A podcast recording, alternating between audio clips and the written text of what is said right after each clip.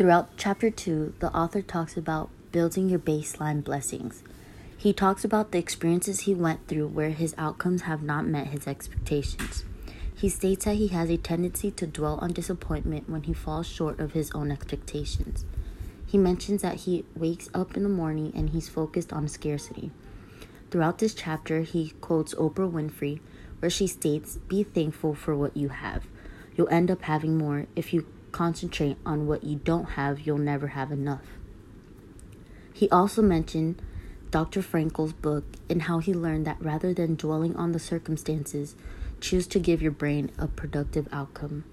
After reading Dr. Frankl's response, this particular book shifted his perception and allowed him to flip the script on scarcity and some of the biggest barriers in his life. He preaches that perspective could single handedly power people's attitude and behaviors.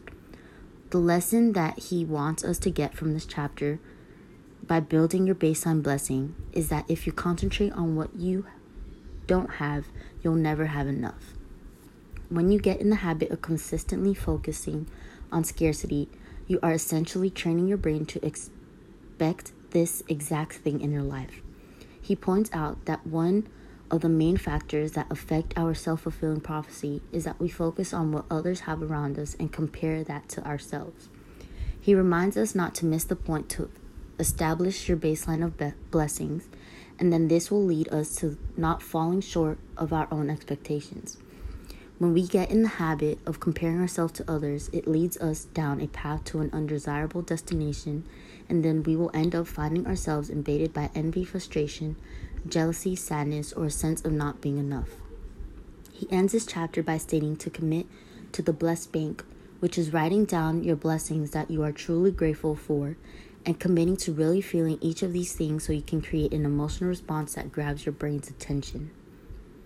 In chapter 3, the author focus is vaulting your life via vision blueprinting.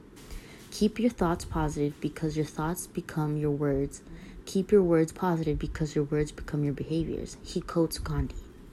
He states the three basic steps of flipping the script on any counterproductive habit moving forward is reflect, recognize, and redirect.